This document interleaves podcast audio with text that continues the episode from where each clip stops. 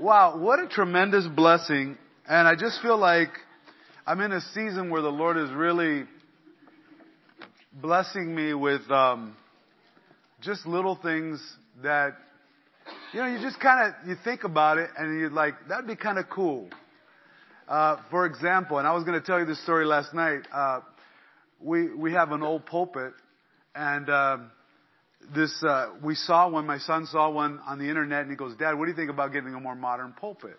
And so we were like, "Yeah, yeah, yeah, more modern." So I was like, "Oh, okay, yeah, that sounds good." And then uh, all of a sudden, uh, uh, he showed the picture to to a friend of ours whose dad is a metal worker, and he just loves to do things. And he built us one the next Sunday, and he had a plaque on there that says New Hope and all this kind of stuff and uh, and it was just so crazy, and it was a beautiful, just amazing, like it was just something that when he showed me, I said that'd be cool, and God says, well, it's yours.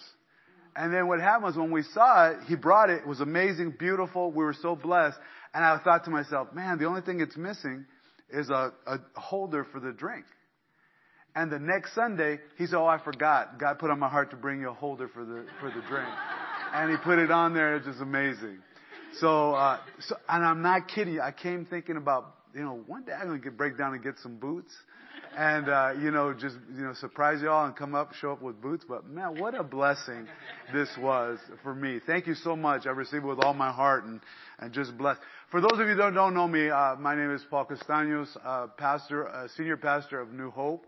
Uh, I've been coming to Andrews for quite a while and been very blessed to be here. This is family. Uh, I struggle a little bit sometimes because I got to look through my notes because it's funny. Every time I preach, I feel like it's so home for me that I have to make sure I'm not preaching the same things over and over again to you guys. And so I just making sure. So I, sometimes I will sound like a broken record, but it's something that the Lord's putting on my heart. Super blessed uh, this time because I got to bring my family with me, and so I have my whole family with me. So we have a full house. We have our three queens. We have uh, Mama Queen, who's uh, Miss Victoria, who's with us, and then uh, we have uh, yes, absolutely, and uh, then we have uh, the newest member of our family, which is Jessica, who is my son Joshua's wife. Uh, she's with us. And then we have Kenna, uh, who is Joseph's significant other, and she's with us. And so we're super blessed.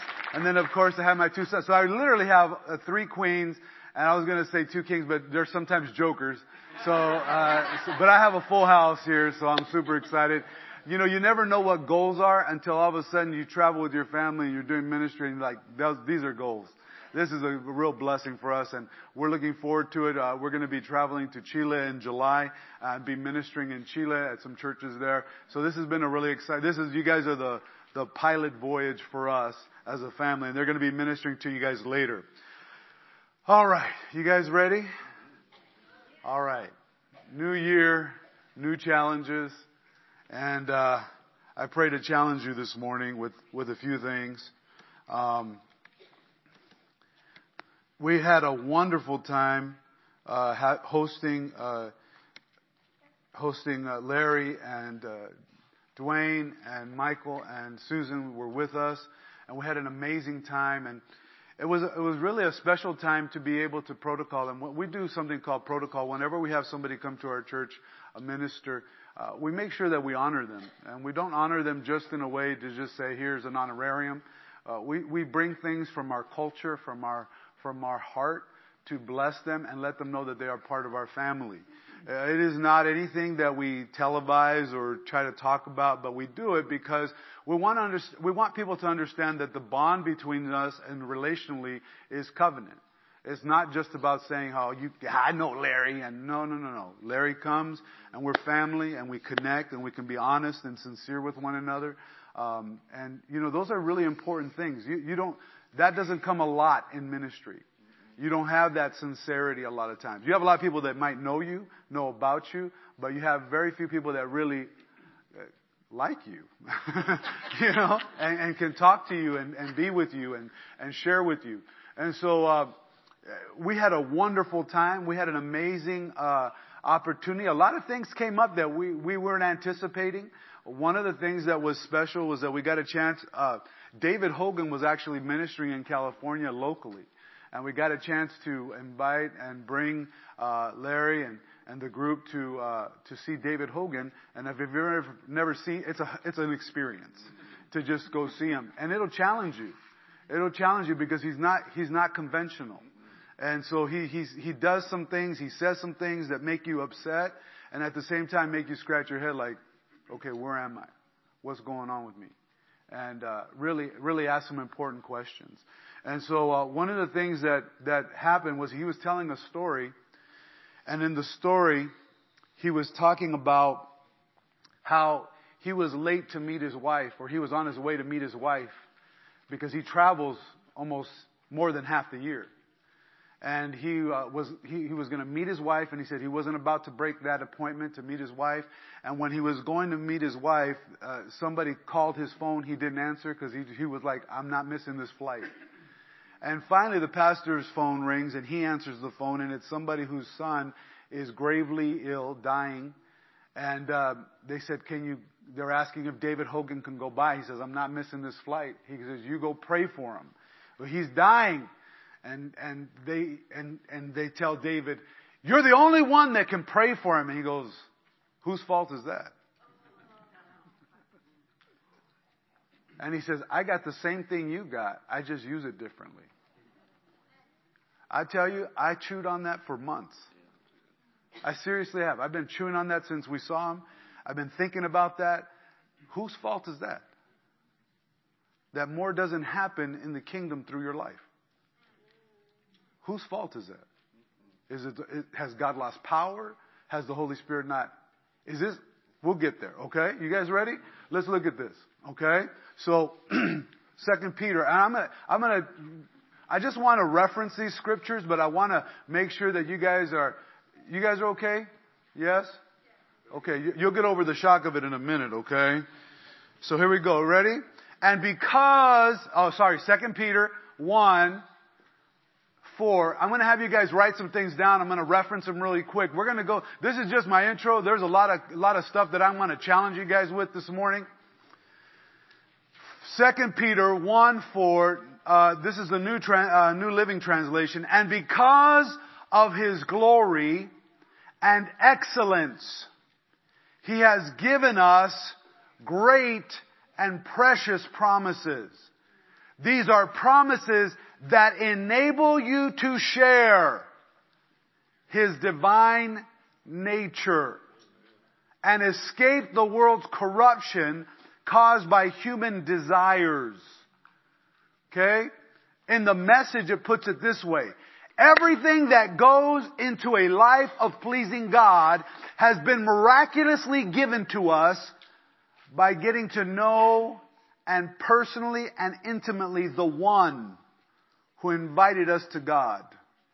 The best invitation we've ever received.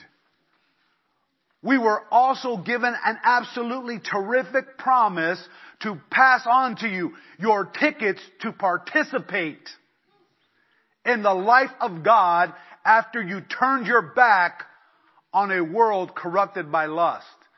Think about that for a minute. There is a promise for you there is a promise for you to participate in, a, in the divine nature of how Jesus walked on the earth. That's why Hogan could say, whose fault is that? But because of the price that Christ paid, you have a ticket. You are invited when you turn your back on the, the, the value system of this world. And here's the problem. We're still sitting in a place where we think that there's only a select few that can work and operate in the things of God. So we're always waiting for someone else to do it. Some of you have sat in church your whole life waiting for somebody else to do it. Well, why hasn't God talked to me? If God wanted me to do it, why doesn't He show an angel? Blessed are those that have not seen and still believe and act on that belief and move within that belief. And so we keep having to ask ourselves this question. This is important. Am I settling for living below what I was created for? Are you okay with it? Are you okay that people are dying, getting sick, not getting saved, getting bound, getting hooked on drugs? Is it okay that that's happening around you on your watch? You're good with that. This is important, folks. We're always wanting somebody else to rescue the community in which God has planted us, and we're looking for a Savior. Instead of being the Savior, like He is, be that way in the earth. See, I, I, I'm challenging my church this year. We're no longer gonna be, and I, you know, I got challenged. Okay? We're no longer gonna keep on this journey of becoming. We're gonna start being. My, my, my, my, my son made me this beautiful gift for Christmas. And in the gift, uh, it was my life scripture. And it was this picture of this warrior. And the warrior's kneeling and my life scripture behind it. The only problem was that he only got the last verse of my life scripture and then he projected it forward. So instead of 5 through 10, he had 10 through 19. And so I was blessed, but I was confused.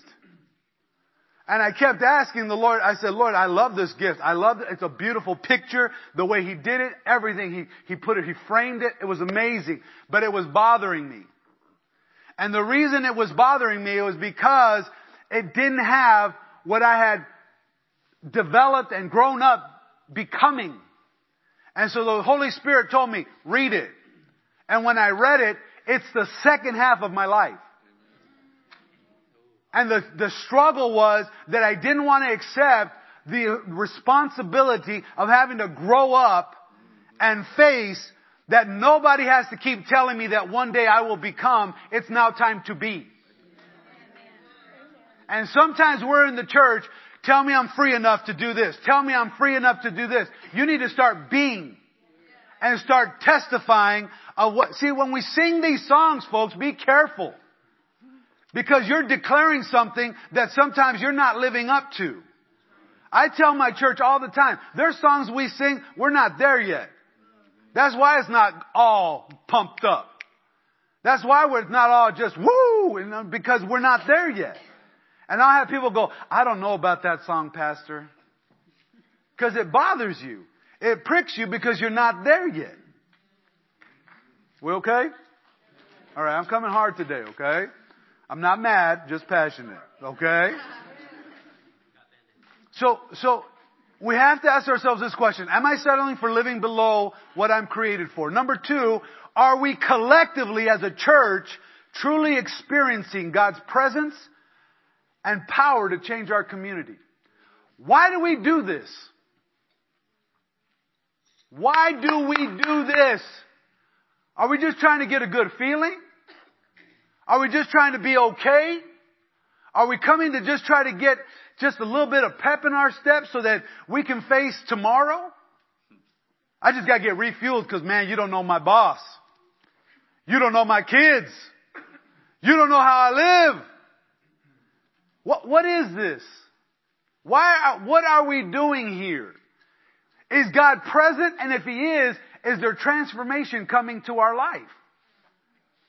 Are you really being transformed? Is there a new vision for your life that's not necessarily a new vision, but it is, it is building upon what God has been doing, why He saved you. Why He saved you. We have a, a, lady in our church, her and her husband started a benevolence ministry. It has exploded. It's unbelievable. And there's just these layers upon layers of what God is doing in her life.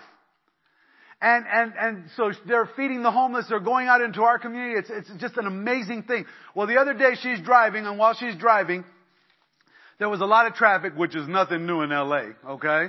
But there's a lot of traffic on her street and so all of a sudden while she's driving, she says that all of a sudden there's an accident that just happened. There's a guy laying on the floor and there's a, there's some people on the side. She said, Pastor, don't ask me why. I just felt, I jumped out of my car, which you don't do in LA. You just don't.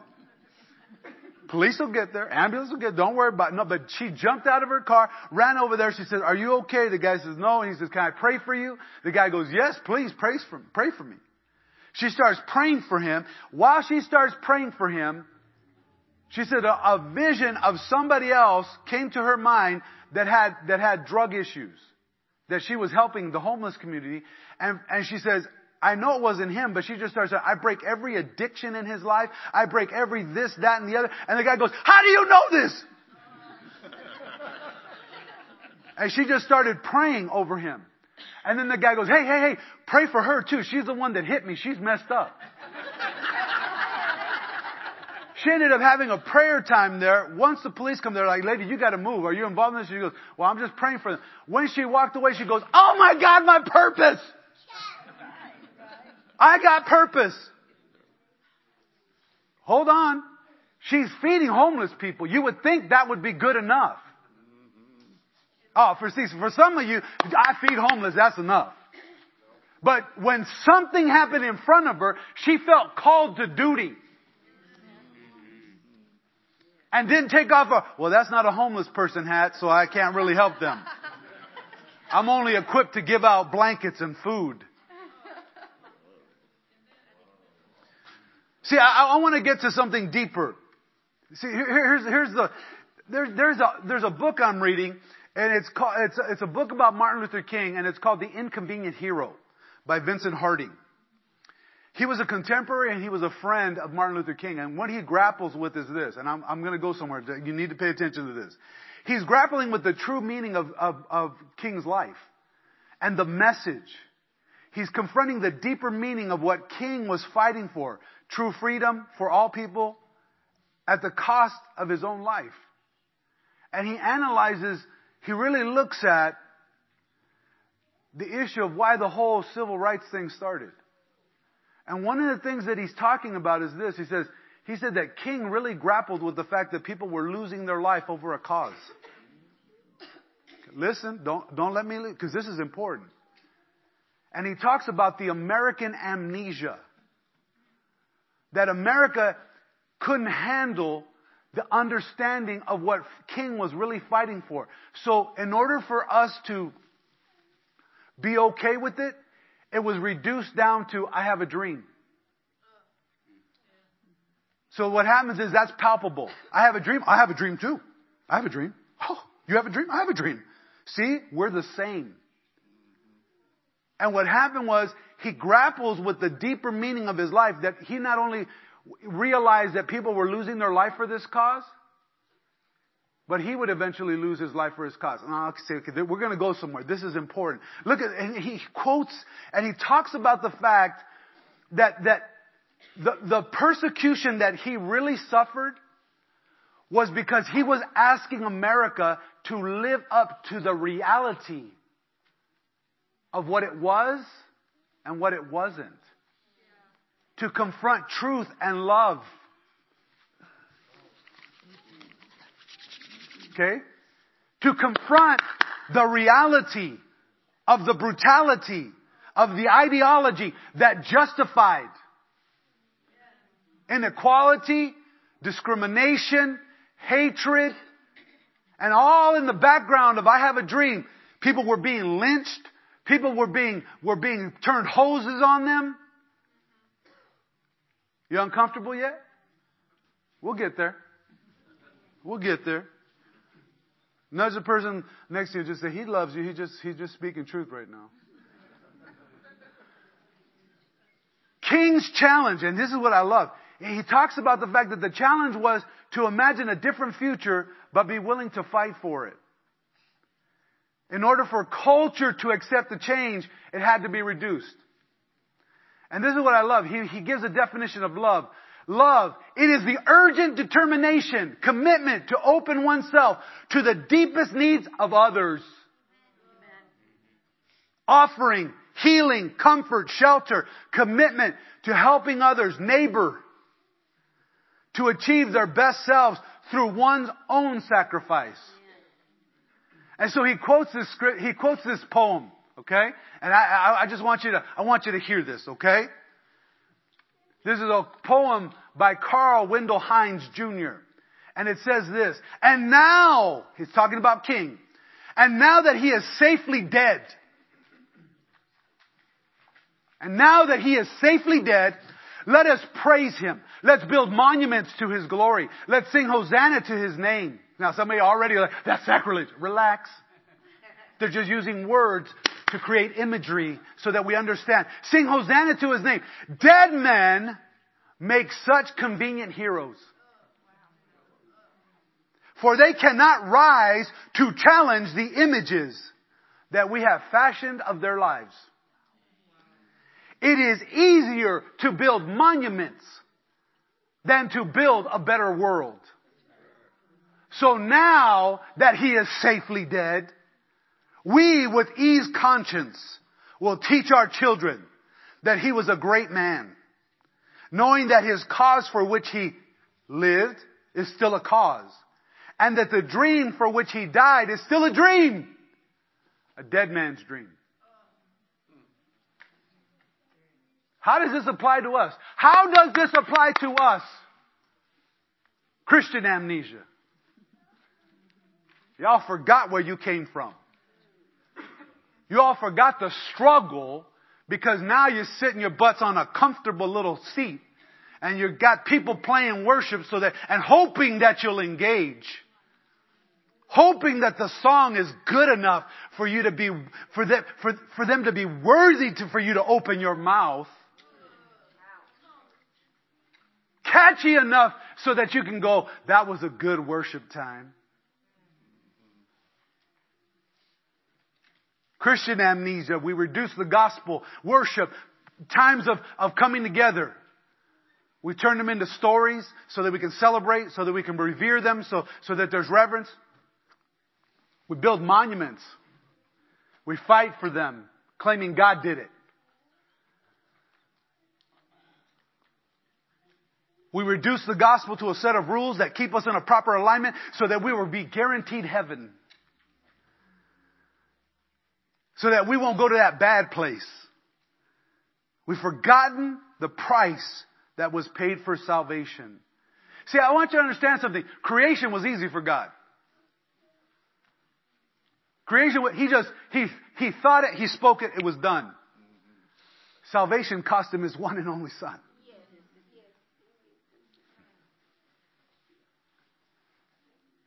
That's why Paul says, Therefore I urge you, brothers and sisters, by the mercies of God, to present your bodies, dedicating all of yourself, set apart as a living sacrifice. You've heard this. You know this. This ain't new. This is not new to you. I'm going to say something you guys have heard a thousand times. You've heard other preachers say it. You've heard it, you've heard it in, you've heard it in different contexts. And it's like, oh man, that's good. That's, yes, living sac. What does that mean? How do we live this out? How are we teaching our kids that this is just routine? This is just a thing, kids. Hope you grow up in it. It's safe. Have we reduced the gospel to a dead man's dream? The concept of Christ versus the living reality that He's alive. You ready? Here we go. Luke 11. Luke 11, starting with verse 33.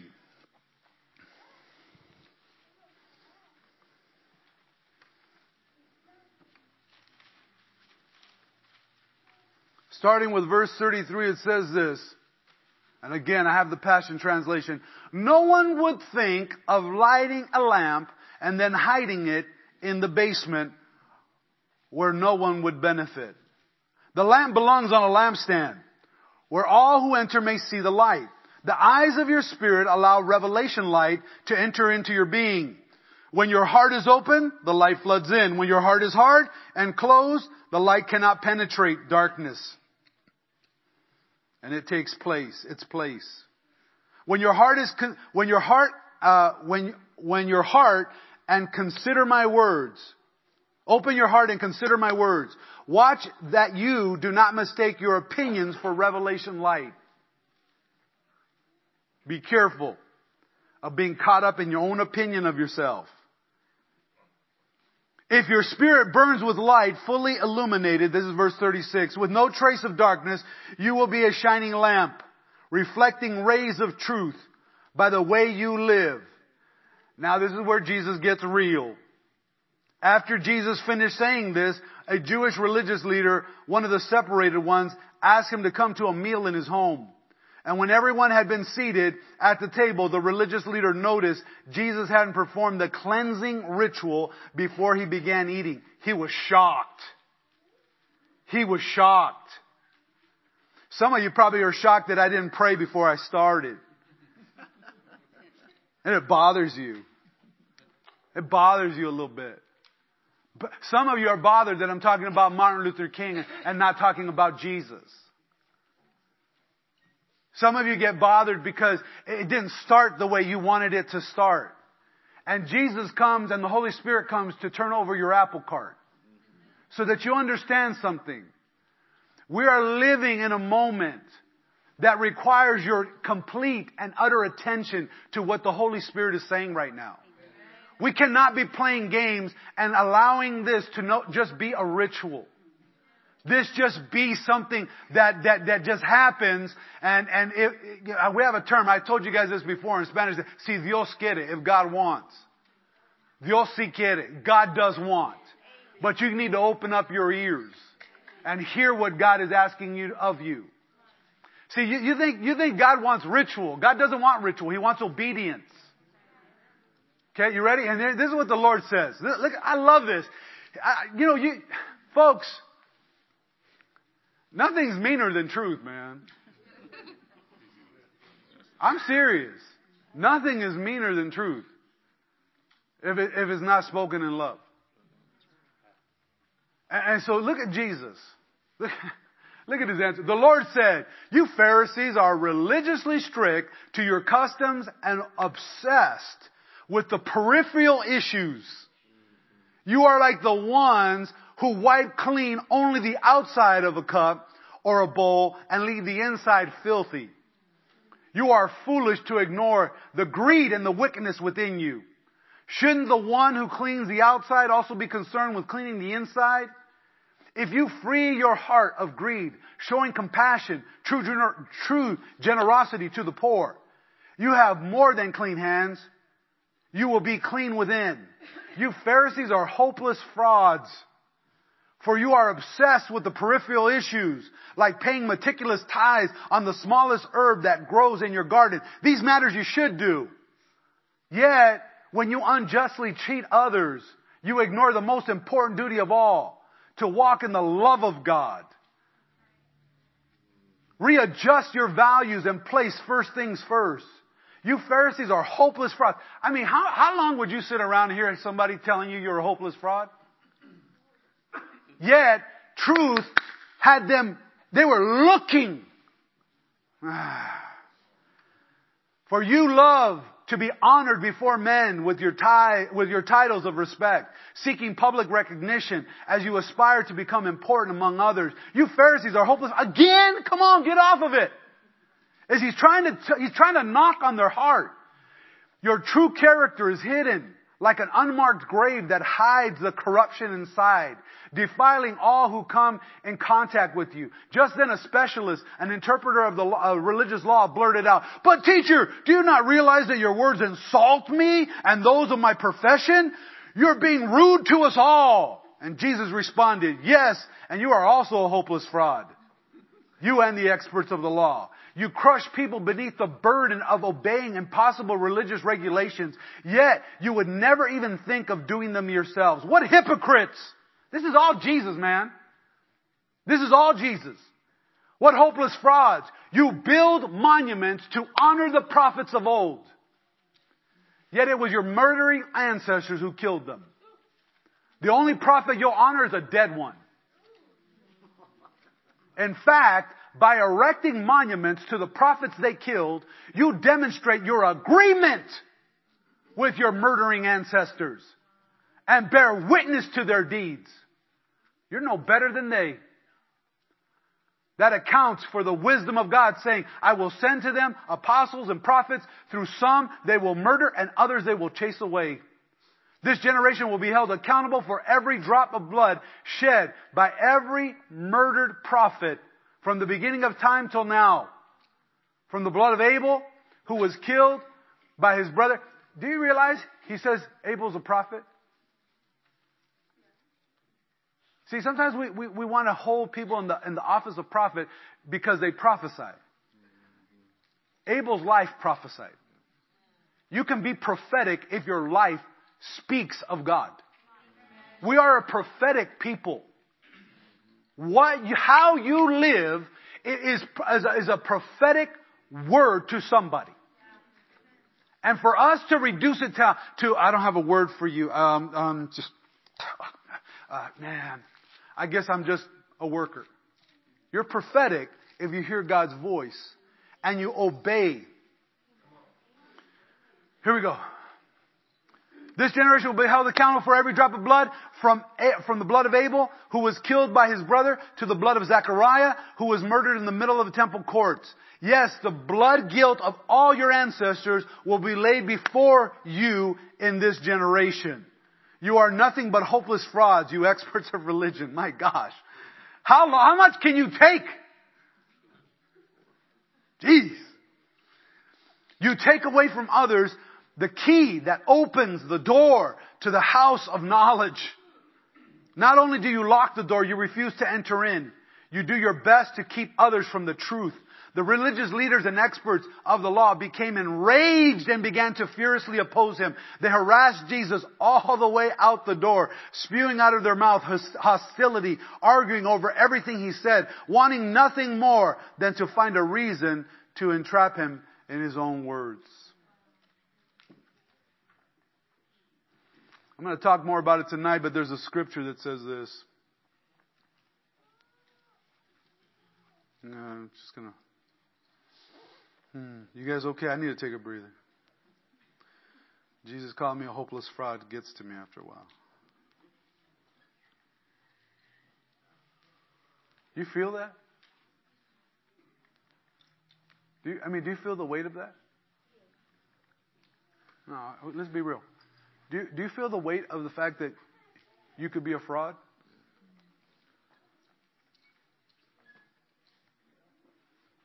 Does it make you more grateful for the, the grace and the love of God? For the sacrifice? We, we have to come to a place where we begin to understand. This is not about beating you up, folks. This is not about beating you up. This is about coming into a truth that there is something that God has required of you. And, and what He requires of you is a surrender that takes you beyond how you were raised. That takes you to a surrender beyond your culture, beyond, beyond this ideology that, you know what? I've been in church my whole life. You can't teach me nothing new. I can't be taught anything new. I've seen this. I've done that. I've been there. I, you know, you know how many people have come and told me I am the way I am. Well, you better change. You better change because you're in trouble. And I'm not talking about making an effort. Tonight I'm going to talk about something really important in terms of in terms of what God is. And I'm not saying that to bait you, okay? I'm not saying that to bait you so you come back tonight. You come back tonight, well, I, that's not my business. That's between you and the Lord. But, but I want us to understand this. I'm going to just share one scripture from tonight that I need you guys to see.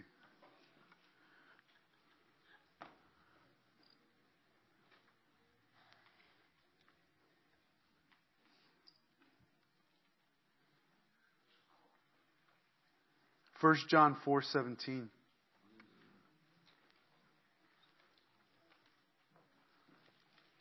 No, I'm sorry. Let's do a seven. For, I, am going to do both, but I mean, I just. First John 4 7, and then tonight I'm going to do 417. But it says, Those who are loved by God, and verse 7, verse 7. Those who are loved by God, let his love continually pour from you to one another Because God is love. Everyone who loves is fathered by God and experiences an intimate knowledge of Him. Did you, this is so important. Those who are loved by God, let His love continually pour from you to one another because God is love. Everyone who loves is fathered. That's a, such a powerful. There, there's a difference between being a son and being fathered. I have a dad, but I choose to be fathered. I, I love my dad. He's my dad. Can't change that. But it's different if I'm fathered by him. When I'm fathered by him, I learn his value system. I, le- I learn how what he values. I learn his heart for people, for situations, for things. I want to end with this scripture here.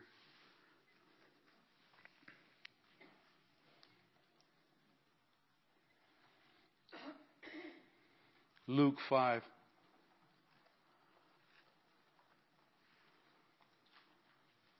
Again, again, again, these are things that you guys have heard a whole bunch. How many of you, every scripture I probably touched on, you've heard it at least once. You've heard it, it's been preached in this church at least once. At least once. You've read it, you probably have it highlighted in your Bible.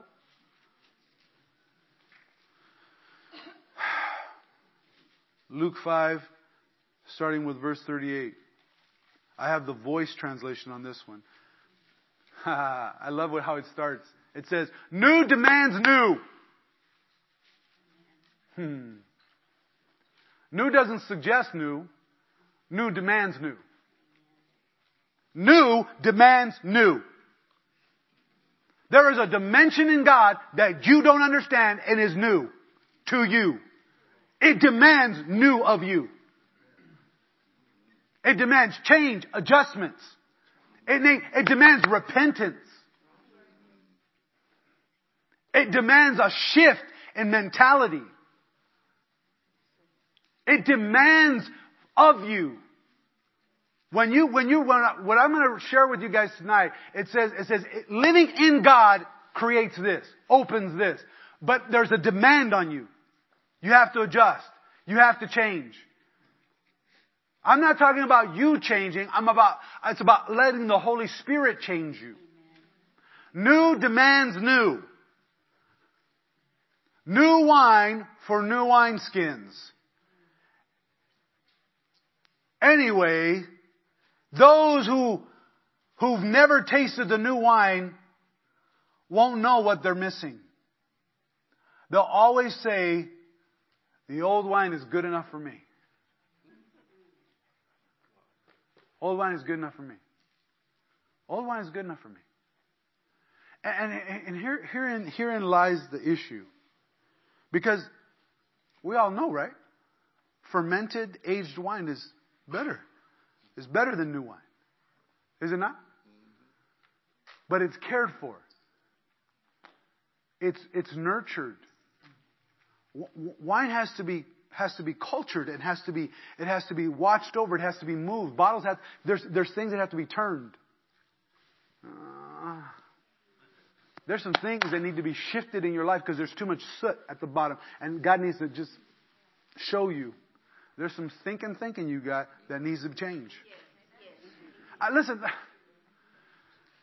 I want to be careful because sometimes when I preach this, people think that, that I am saying, you need to be accepting of everything. That's not what I'm talking about. My sister has been, uh, last time I was here, I shared a little about my sister. She's going to be uh, going, she's going to be moving to Chile to start a house of prayer that is also going to be a house of refuge for, for uh, people that are in the red light district in that area. And so she's, uh, she's been going to TJ, which is only two, year, two, two hours from where we live. And uh, she's been going to a house of prayer there and she's been going to the red light district that's right across the border. And she's been she's been going visiting and taking a group of our people there, and uh, they've been going around and what they do is they have two hours of worship and prayer, then when night comes, they go out to the streets and they take little gifts, little cards, and they go to the prostitutes there, and they just walk by them, and that's pretty dangerous. Uh, because the cartel run it, and there's guys that are there, and a lot of crazy stuff there, and so they have to be very careful. But they go to the girls and they they give them a card or they give them something, a little gift, and they say, "Can we pray for you?" And they allow it because it keeps them happy.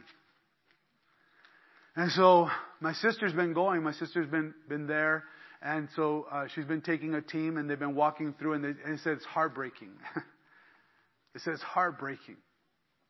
You see all ages, from kids all the way up to to older women.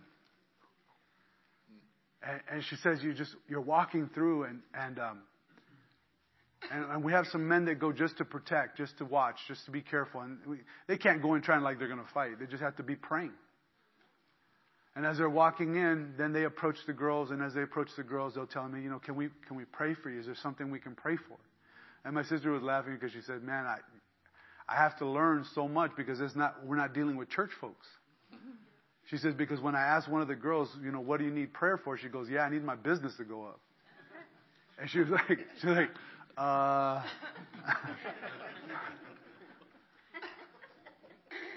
and, and then she goes, and so my sister started talking to this girl, and she started saying, "Is there something I can pray for you about?"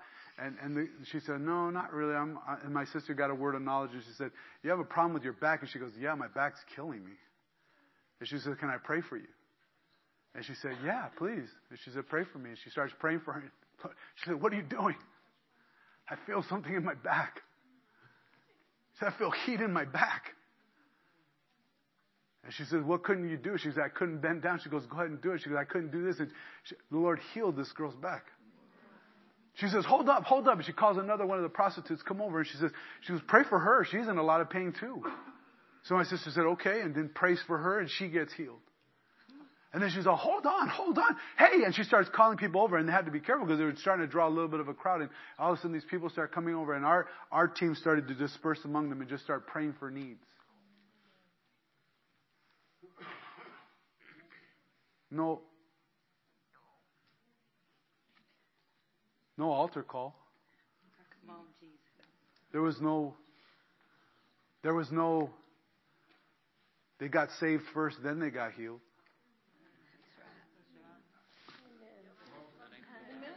New. New demands new. Is this okay? I'm not here to tell you it's okay. I'm telling you my struggle as a pastor, as a leader. God's touching people that I wouldn't. Oh, come on. When God touched somebody you wouldn't. Is that fair? Is it fair? What? Some of you shouldn't be here. And some of you are looking at them like it ain't fair. I'm glad you're here, just don't take my spot.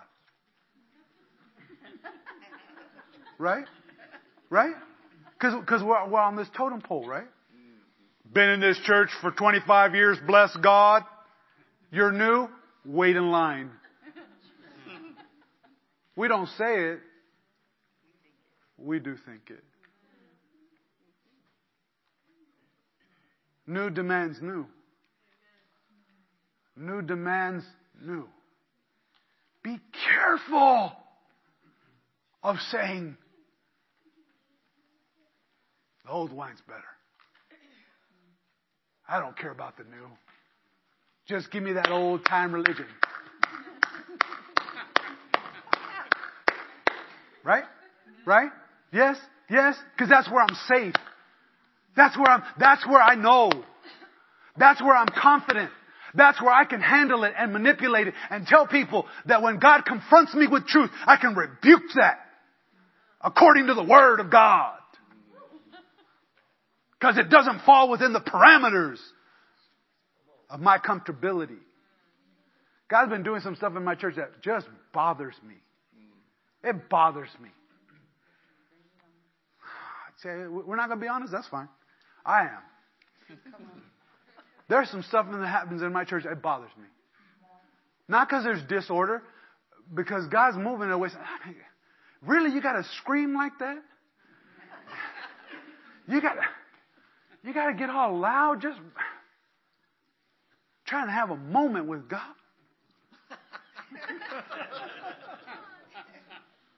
trying to be holy right now, and you're taking my attention. Really, in the middle of while I'm having a moment, you're going to change songs? God's going to start using people that just walked into my church and I've been here and doing this and doing that for years and now this guy barely saved, God.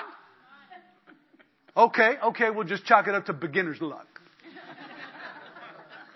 I'll deal with it. I'll deal with it. Beginner's luck. And so then I, as a seasoned person, will come over and say, you know, in the beginning, it's good. And there's just going to be moments in your life where it's just not going to happen like, like right now. So just enjoy it. Being the seasoned veteran that I am, it's important that I let you know the struggle that's coming. Brother, hang on. Enjoy it while you can.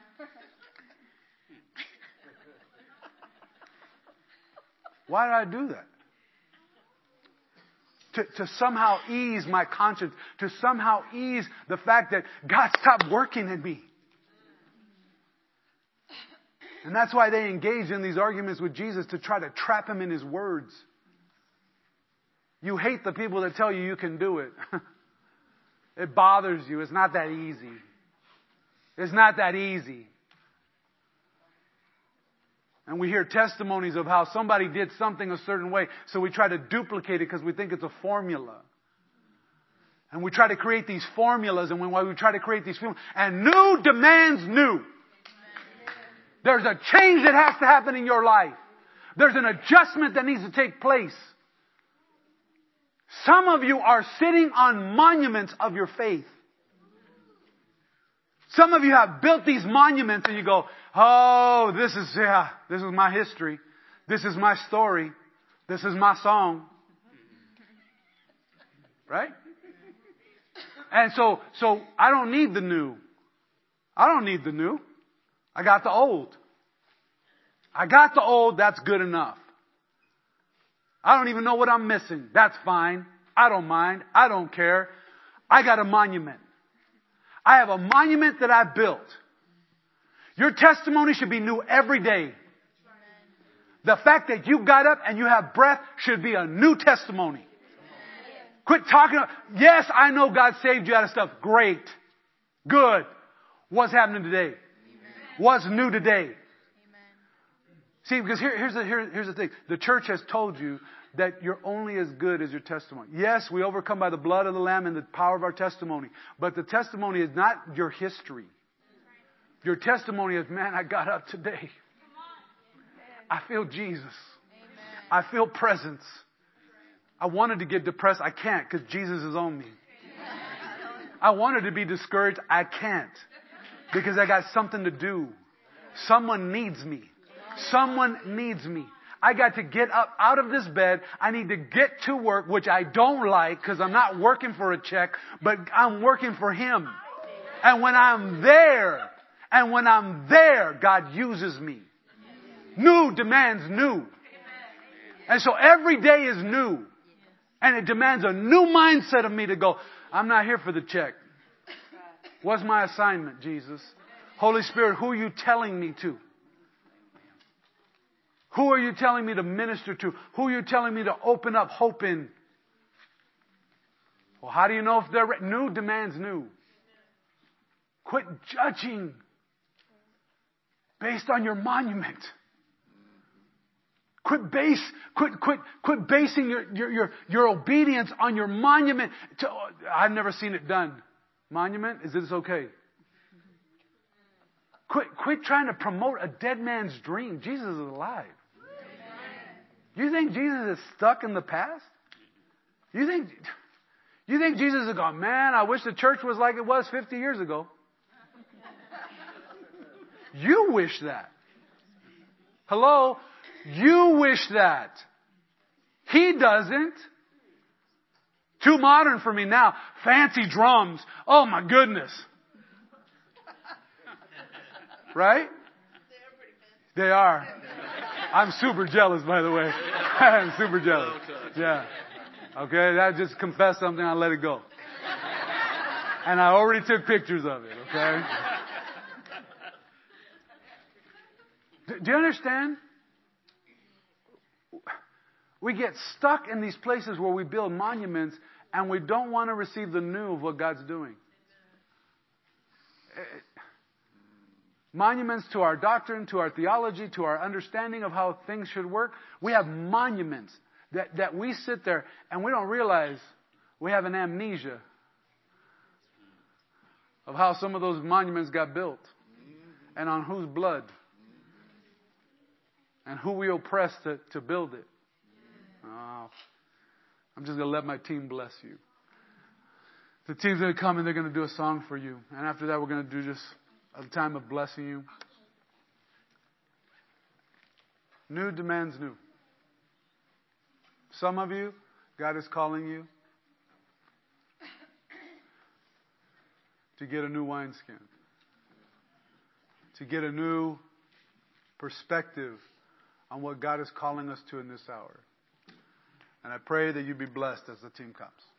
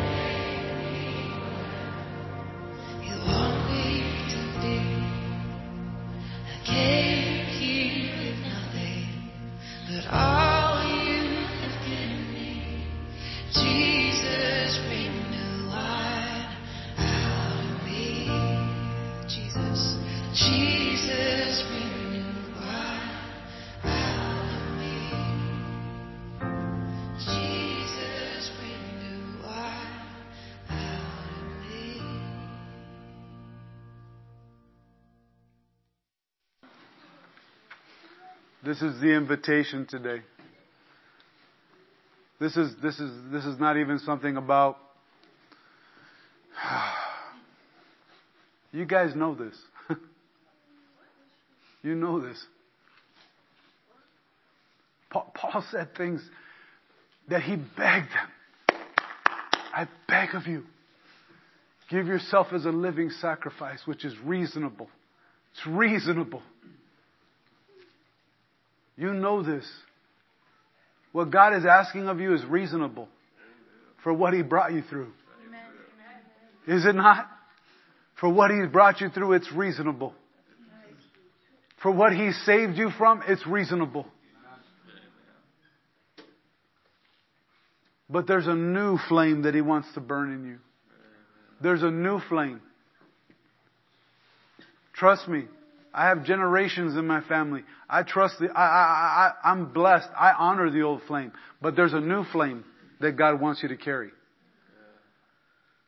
I have, I have history of pastors and leaders and people in my family. I, I, I understand that, but I'm, I'm not building a monument to them. I love them. I respect them. But there's a new flame that God is asking you to carry. And so I love what the song says. It says, I put down my old flames to carry your new flames. And that's what the, the call is today, to lay down your old flames and pick up the new flames. You may not know how to work the new flames, but the Holy Spirit will show you. He'll teach you. Close your eyes. Holy Spirit, we just thank you for just, you're here. You're here. God, corporately, corporately, we don't want to live beneath your promises. Our communities need change. Our communities need Jesus. Our communities need salvation. They need deliverance. They need freedom. They need love. But Lord, you're calling us to carry a new flame. Holy Spirit, you're wanting us to understand that this is a new day, a new hour, and there's new flames that you're releasing on the earth. There's a new flame that He's releasing on the earth, a new passion.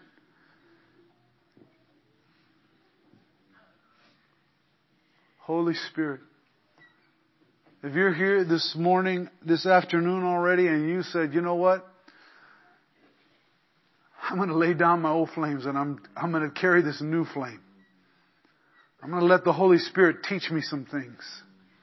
I'm going to be open to my leaders and to, to the prophetic voices in this hour. If that's you, I want you to come quickly. Come quickly. I'm going to pray for you. We're going to bless you. Hey. Hey, Jesus. Hey.